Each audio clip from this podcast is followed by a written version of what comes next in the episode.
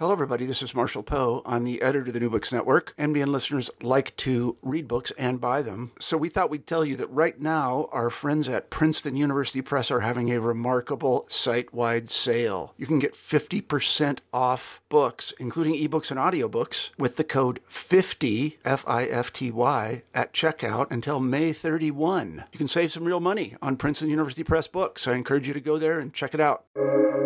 Welcome to the New Books Network. Hello, my name is Michael Johnston, and this is another episode of New Books in Sociology, a channel on New Books Network. Today I have Dr. Claire Herbert, who is an assistant professor of sociology at University of Oregon. And today we'll be discussing her book, A Detroit Story Urban Decline and the Rise of Property Informality, which was published by University of California Press in 2021. In this research, she examines the way that de jure illegal uses of property, like squatting, scrapping, and gardening, shape the form of the city, neighborhood conditions, and residents' well being. Thank you for joining us today, Dr. Herbert. Thank you so much for having me. I'm glad to be here. So, this book that's going to be published in 2021 by University of California Press about uh, Detroit and the urban decline and the rise of property informality. How did this come about? Uh, well, I was living in uh, Ann Arbor, which is about 45 minutes outside of Detroit, where um, when I was doing my PhD at U of M, and I was really interested in, um, you know, sort of understanding what was happening in the city of Detroit generally. So started visiting the city and um, was really interested in housing conditions there and you know, learning that people were squatting and scrapping and just that practices like that were taking on or were taking place in the city were really interesting to me. And I initially was kind of curious about, you know, police and authority responses to these practices.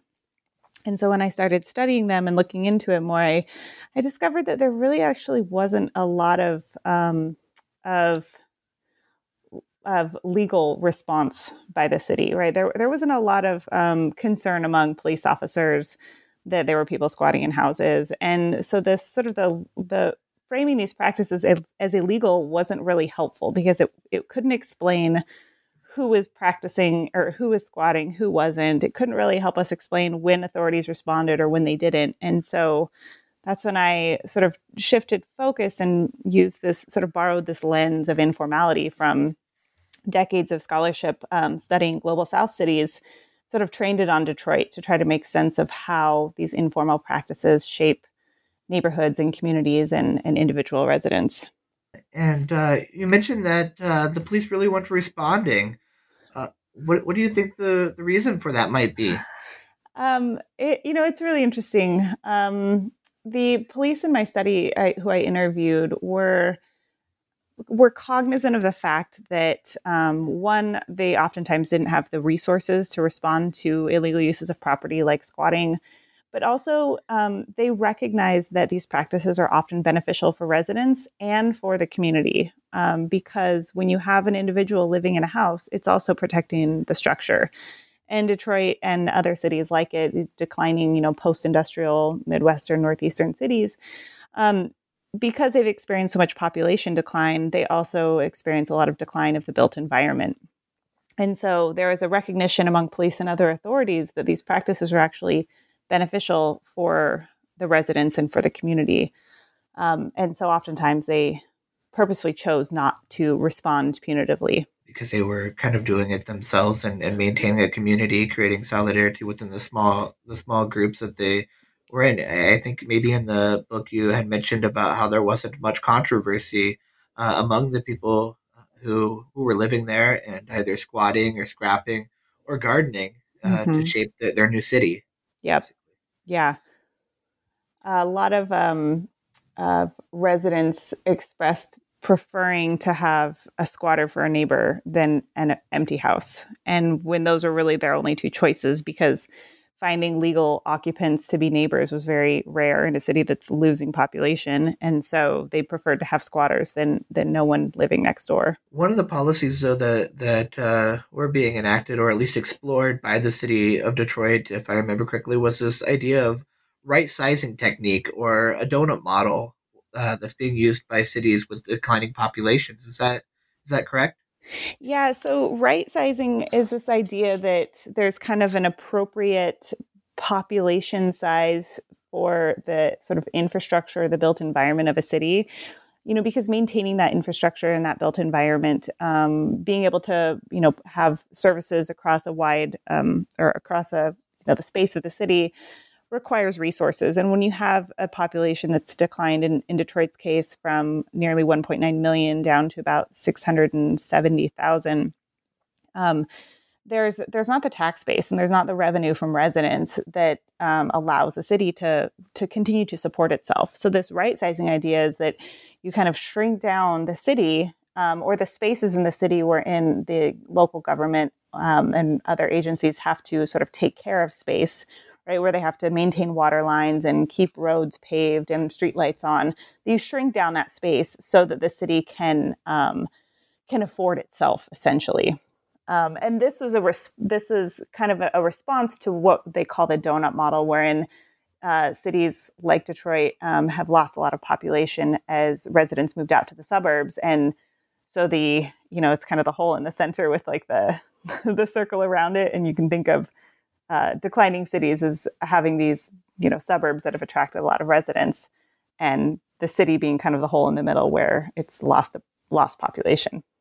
And that's uh, in large part as a result of change in industry, right? Uh, moving from the Great Migration, where people may have moved to the inner cities in order to be near their jobs and the factories, whereas now much of the uh, much of the work can be done from the peripherals. Yes, exactly. Especially in places like Detroit, a lot of jobs, auto manufacturing, moved out to the suburbs. Um, residents with money and um, and residents who are largely white moved out to the suburbs because they could, um, which exacerbated problems, you know, racial tensions in the city and left a um, very dire economic situation for the city and for its residents. And this might be slightly a different story. How does Portland, Oregon, and Detroit, Michigan compare in terms of the city's trajectory of growth and decline? That that's a great question. I'm glad you brought that up because um, I mean, since I'm from the Portland area, uh, it, was always on my mind about how these cities are very different. Um, and what I realize is that they actually both have very similar population to land size ratios. So Portland um, is estimated to have about 650,000 residents. Currently, Detroit is estimated around 670, and both have um, Detroit has square miles footage, or the area of the city is 142 square miles. Portland is 144. So that, to me, that kind of immediately puts a, a, a wrench in the idea that there's an appropriate population to um, area ratio for a city, and that it's more about the trajectories of growth and decline. So Portland has almost steadily increased in population since around the 1950s, whereas Detroit has steadily decreased since the 1950s. And this decrease has meant that there is this infrastructure and built environment for this much larger population that is no longer cared for, that's no longer used. There's not a lot of demand for it. And that's what creates these um, I often call them, you know, these interstitial space spaces where um, illegal activities take place, where informal practices arise, and where the built environment becomes very deteriorated and neglected because there's not enough residents or authorities or, you know, government um, supervision of these spaces. I think continued movement, just in and out, growth and decline uh, at, at, fast rates of uh, uh, people moving out and then new people automatically moving back in that sort of shift of people, um, I think keeps uh, keeps some level of control and, and order within the community. Unlike Detroit, where people move out and they don't have replacement. Yes, definitely, and and a lot of neighbors um, or residents who are still living in Detroit are, you know, have seen this dramatic change over time in their city and have lost a lot of neighbors and um, you know, experienced a kind of, um, some of them express a kind of heartbreak over that, right? Of, of continually see, seeing their neighbors um, and people that they know leave the city. And we, we discuss this as being a product of, of a change in economy. Uh, but even within these, uh, within the city, like Detroit, there's an economy of entrepreneurialism, uh, entrepreneurialism and uh, political agency that exists among the people. Could you talk a little bit more about that? Definitely. Uh, so this the these terms entrepreneur uh, economy of entrepreneurialism and, and political agency that I, I talk about in the book um, are you know terms that I've borrowed from this scholarship on informality in the global South, and it comes from you know decades of scholars attempting to kind of make sense of of how it's best to frame informal practices because there um, for decades informality was framed as um, you know sort of a characteristic of the poor right? The poor engage in informal practices whether it's squatting or garbage collecting and recycling or you know um, food vending engage in these because they're poor and, and that's the only way that they can survive. But there's increasingly this recognition that um, that finding informal ways to survive and to get by and even to flourish are also sort of political statements right? It's individuals asserting their their right to be and, and to um, to persist in the face of sort of overwhelming exploitation and, and oppressive conditions. Um, so that's kind of a piece that I, I, try to highlight in the book that there's a positive way in which we can frame these practices. Yes, and a lot of that has to do with these entrepreneurs who are um, who have a process of production and final products that do it yourself and and their own interpretation of the law that they take on when when uh, taking ownership of these blighted properties in the community. And, and how is this done? Uh, so, I mean, there, there's a wide range of practices that I study, and this is something that this this book adds relative to other literature on um, informal practices. Is that I I don't just look at housing, and I don't just look at sort of economic activities, but I look at uses of real property across uh, many different kind of domains. Um, you know, so squatting is a technically illegal way to procure something which is largely regarded as legitimate, and that is housing oneself. Similarly, scrapping um, scrapping metal from buildings, which is very very prevalent in Detroit and can be a huge problem. Um, but scrapping is is a way of of sort of recycling the city that achieves the goal of um, of finding work for oneself and gaining income for oneself, which for a lot of residents, that's the way that they support themselves and their families. And so it's sort of this um, the informality framework kind of pairs these, you know, technically illegal processes with socially legitimate outcomes. Um, and that's what distinguishes them or distinguishes informal practices from illicit practices like uh, like the drug trade, right? Uh, producing and selling drugs is largely considered illegitimate, um, and whereas uh, growing food on uh, land that you don't own, even though you're breaking the law to do it. The so the product of that practice, um, the outcome of it, is that you've produced food, which is largely viewed as socially legitimate. And a lot of, uh, if I remember correctly, there were uh, many of these properties that uh, even if they wanted to go um, go forward with purchasing them, it would be difficult to track down who originally owned that property as a result of it of it just being dumped and walked away from. So I, I think some of the neighbors saw to, as you said earlier, as being a uh, a kindness to to keep it occupied as long as they aren't causing any trouble, or uh, fixing up pieces of land that were previously dumped on to create gardens out Ab- of. Yep, absolutely. So I I interviewed uh, a lot of residents who were illegally using property in a variety of ways. I also interviewed residents who sort of um, witness these practices as part of daily life in Detroit. And then my sort of third category of interviews was with um, was with institutional actors, people who work for the city or influential nonprofits, things like that. And um, a lot of residents expressed, residents who were informally using property, they expressed this inability to be able to actually engage legally in the way that they wanted to or may have wanted to. So trying to find out who owned the abandoned lot next door for them had been just this arduous process. They couldn't figure it out. Um, some residents talked about, you know, having finally looked up and been able to figure out who was on the records as being the legal owner of of a lot or a house, only to then track down that owner and call them and talk to them and have the owner say, "Oh yeah, yeah, that's not mine anymore. It's just kind of stuck in the system, and you can't get a hold of it."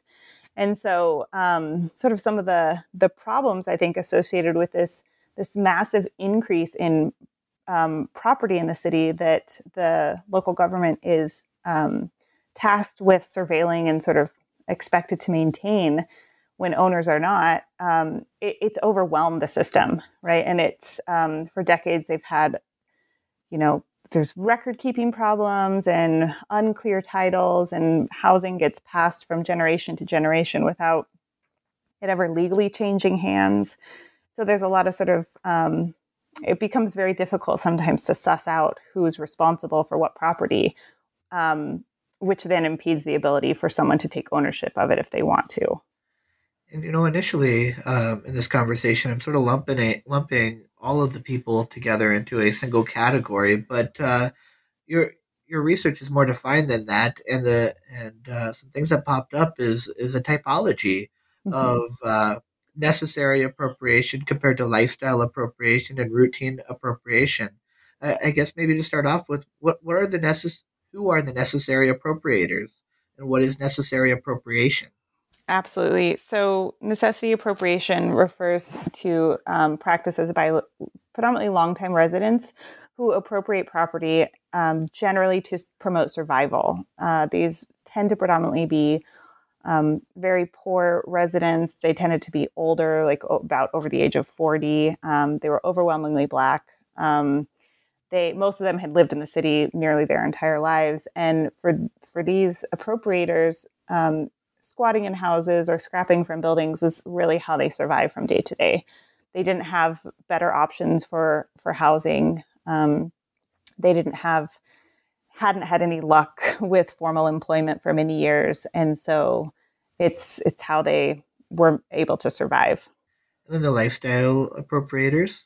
Uh, so, lifestyle appropriators are predominantly newer, younger, mostly white residents who have moved to the city in large part because they're sort of seeking this urban pioneering lifestyle that they think Detroit can offer. Um, and they tended to appropriate property as a kind of fun or adventurous practice that helps them achieve this lifestyle that they desire. So these residents tended to squat houses sort of on the way to purchasing them. They would squat them for a while and then try to track down the legal owner and um, and buy them. They often fix them up um, even before they own the property.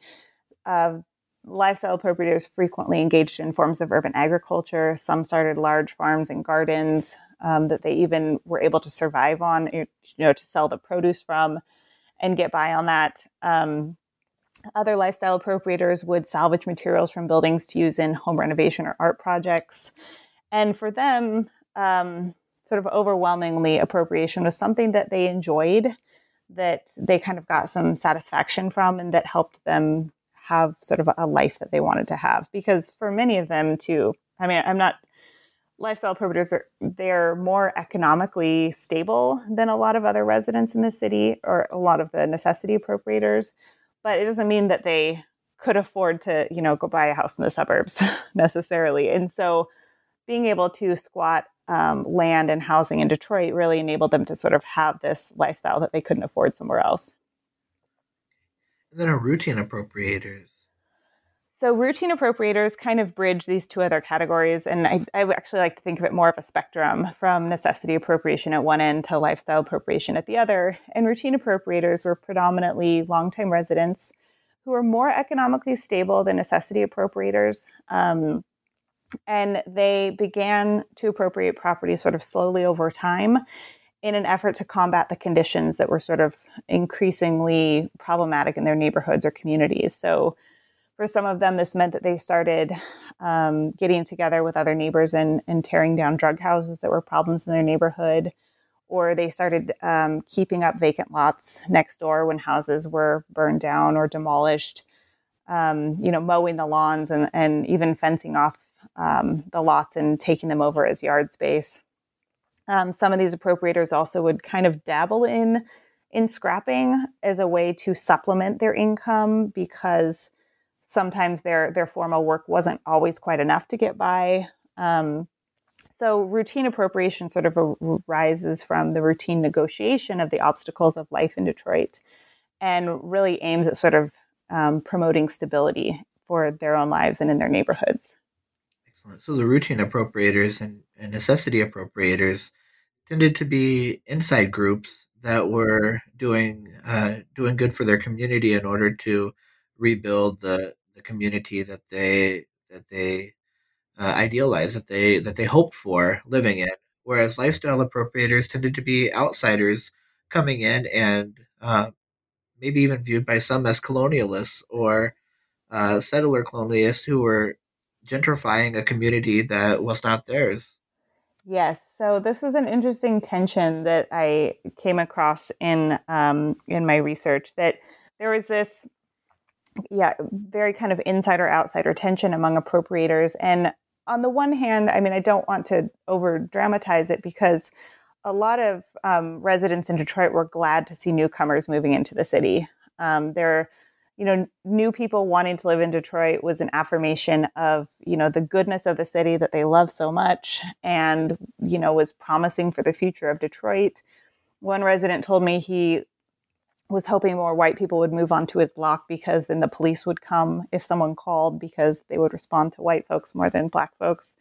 Um, and so there was, you know, on the one hand, uh, an appreciation of newcomers in the city, but longtime residents also expressed just kind of being bewildered at the fact that people would want to move to Detroit and engage in the practices that they themselves wished they oft- often wished they didn't have to do, like squatting, right? Residents who are squatting out of necessity were just like, why would anyone want to come here and live in a rundown, abandoned building when you have other viable alternatives? um, or routine appropriators were kind of like, wait a minute, why why wouldn't you come here and start salvaging materials from buildings when we wish that we didn't have to take care of the buildings that are falling down that the government's not, you know, doing their job to to maintain. Um, so that that's kind of tension that arose of um, sometimes longtime residents not really understanding why new residents would want to participate in appropriation. Um, but I, I make the the sort of I draw parallels with the process of settler colonization because um, settler colonialism is you know the process that sort of has founded countries like the United States where the government has made space for outsiders to settle and sort of start a new society by stealing land from those who were there long before when this land didn't fit the liberal private property model. And that is a parallel that I see unfolding again in Detroit and a lot of scholars have sort of um, pointed out commonalities with colonialism and gentrification, but I think that there there are more layers to it here because um, what I see happening is that as local and regional government attempts to respond to the plethora of abandoned property in the city, um, that they are also taking property from residents who are using it informally and sort of offering it up to these newcomers who are able to legally purchase the property and solidify their legal right to the space of the city. And um, it is yet to be seen, sort of how how much this process um, ends up erasing the presence and practices of longtime residents in the interests of these newcomers. Um, Detroit's changing, so we'll we'll have to see what happens. Yes, and it's uh, I think it's almost inevitable with uh, change that occurs over time, uh, either through uh, through natural environmental changes that are occurring, or through envisioned uh, scenescapes that uh, are organized and developed by by humans. That being said, how how how are um, these two different tracks maybe uh, taking co-occurring in, in Detroit? Did you notice either of those tracks, either uh, from above, determining what they want their want the city of Detroit and these neighborhoods to look like, whereas some of it is just, and then the other side, the natural occurrence of it. Of uh, of the greening processes, or of yes. neighborhood change generally. Correct. The greening of the spaces and the and uh, and responding to the declining growth. Yeah, so that's an it's an interesting um, sort of problem of uh, you know, what to do with all of the sort of extra space in the city, if you will. And um, some of the sort of tendencies with the right sizing approach is to turn areas of the city that are are either not used at all or underutilized back into kind of green space or nature. And the idea there is, you know, then it decreases the burden of responsibility for government to maintain these spaces because they're, you know, turned into parks or sort of wetlands or wild spaces. And that doesn't th- that creates tension for some residents because they want their city to be a city. They want it to be maintained. They don't want, you know, the the vacant lots across from them to be wild and have, you know, waist high grass and pheasants running around, which is common a common sight in Detroit. Um, but at the same time, there's a, actually a really sort of deep history of urban agriculture in Detroit and many residents there have been gardening and farming for decades. And so this idea that it's something new to be introduced from outside is is a very sort of problematic erasure of you know the practices that lots of residents have engaged in for a long time. Um, but it does sort of bring up this question of you know how what is the future of Detroit going to look like? Is it going to be a modern city with modern amenities? Is it going to be a city that integrates sort of you know nature and the urban or um, or will it you know repopulate and sort of fill up the space again? And i don't i don't actually see that happening but um, there there's a lot of different orientations towards how appropriate it is to kind of green the city. And i think all those perspectives need to be brought into consideration well, and to understand privilege, I think, is important, and also to understand uh, the disadvantages that some populations have, and to at least make certain to consider and uh, give the vo- a voice to the people who have lo- who have long lived there, instead of just coming in and sargenting and, and gentrifying the city based on a design that some architect put together. I think that's important in uh, in creating change in any community. Yes, I agree. So, one of the uh, groups that we haven't really focused on that much uh, are the necessary appropriators and uh, potentially routine appropriators in this uh, case. And, and the question that I have here is about scrap yards. Mm-hmm. They appear to be open overnight. Why is this the case? So, it's, it's the actual scrap yards aren't overnight, but to fill that gap in sort of service, um, oftentimes informal scrap yards are set up outside of the scrapyard overnight. So people will, um, you know, pay for scrap material overnight and they'll pay for it at a very reduced price um, so that scrappers who are, you know, desperate for immediate income or immediate money can sell their scrap even if the scrapyard is closed and I I compare this to the many many other ways in which you know people who are very poor and very sort of desperate for money end up paying more for things, whether it's checking cashes or getting groceries at quickie marts. Um, you know, the poor often pay more for basic services, and in this sense, the the scrappers who are most desperate for money are also getting less for their scrap because they're selling it to these sort of informal scrap yards overnight some of these people weren't uh, working in isolation uh, from others. Some of them were working together as teams to uh, to be more efficient in the work that they're doing, uh, and then splitting their return. Is that accurate?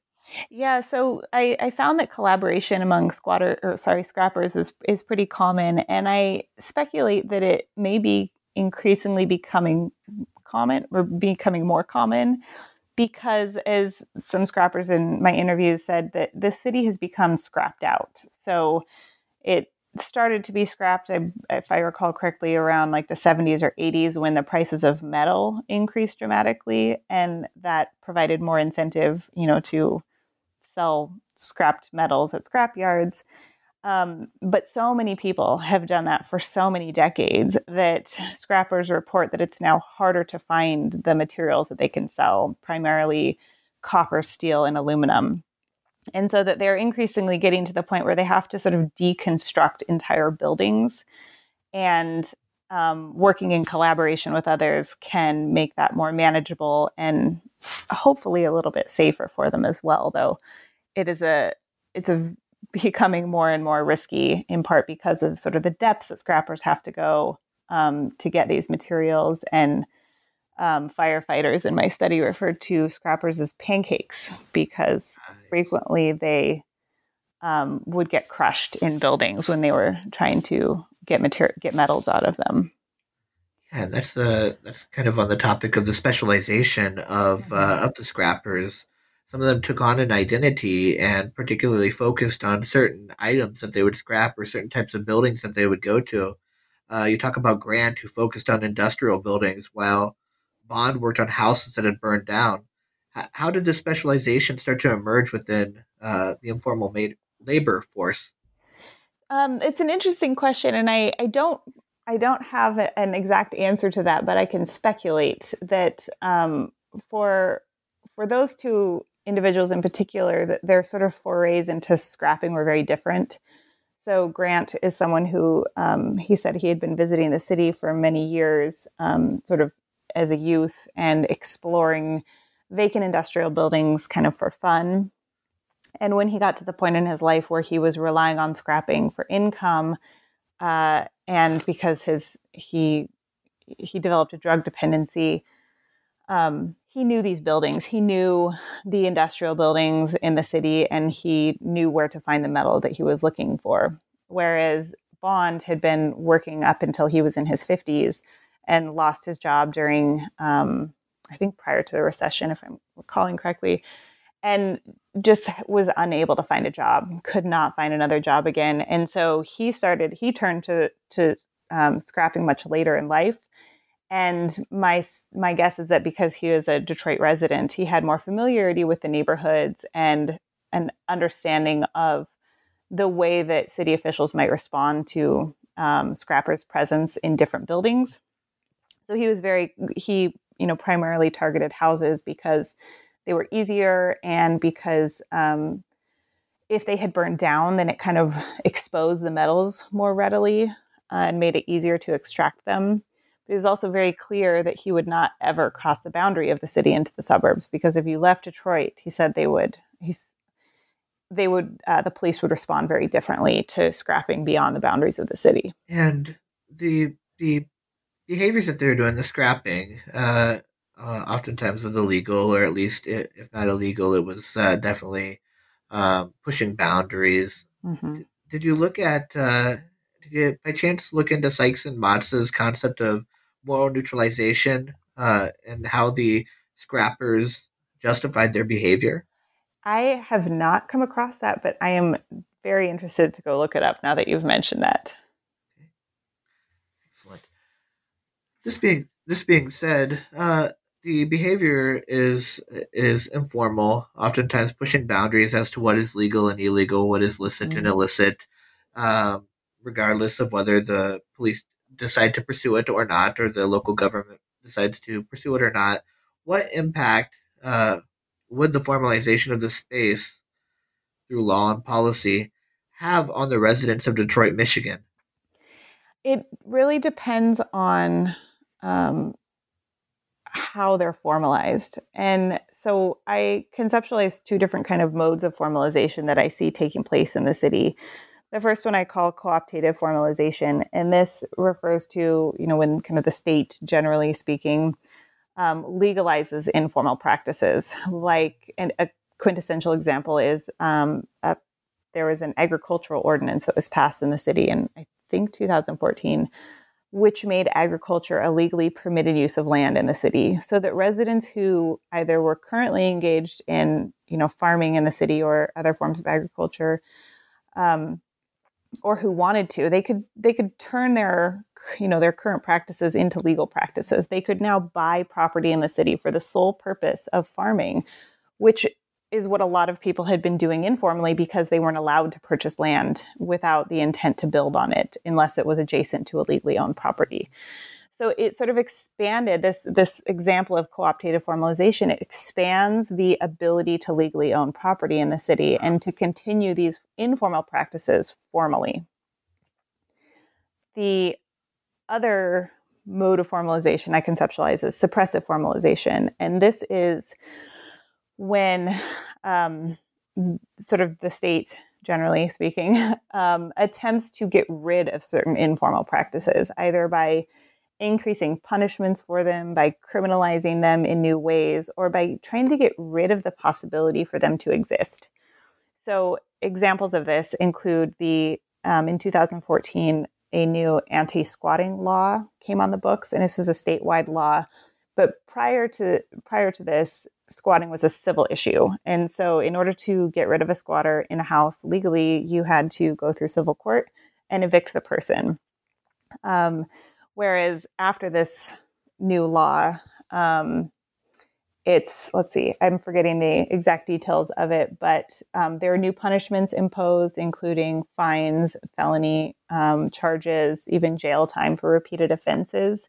So it enables you know the police to get involved in squatting in a new way and gives more power to property owners to control that property. Um, another example of suppressive formalization is uh, is actually demolition and i i demolition is a it's very complex in a number of ways. And I recognize, and a lot of literature recognizes that there are um, benefits to cleaning up the built environment and getting rid of property that might be potentially dangerous to to um, residents if they end up engaging with it and it falls down on them or something like that. But we also have to recognize that getting rid of all of the um, all of the property in the city that squatters and scrappers rely on for income and shelter also removes the ability for them to get by in that informal way. And that is a perhaps intended, perhaps unintended um, impact of new demolition efforts, sort of widespread demolition efforts in the city. But I think that policymakers need to be more attuned to the impact that those kinds of new regulations are going to have for the informal ways in which residents are sort of getting by and, and making a life for themselves in the city I can't help to think, uh, not think about. I can't help but not to think about Matthew Desmond's work on uh, with Evicted when he was mm-hmm. working with uh, these informal uh, uh, positions that people take within these uh, deteriorating cities in order yeah. to simply get by. Yep, definitely. Well, I'm all out of. We're all out of time, but I, I have to ask, what's your next project? What are you working on now? Uh, so I'm continuing this um, investigation of informality in a U.S. context, and this is a, sort of a growing area area of literature of recognizing that um, informality is not just a, a, sort of a characteristic or a practice common in the global South, but increasingly um, scholars are are finding it in in places across the United States and Canada and, and other sort of so-called global North cities, and I'm uh, looking at the um, the laws and regulations that allow uh, urban camping to arise this is something that's very common on the West Coast.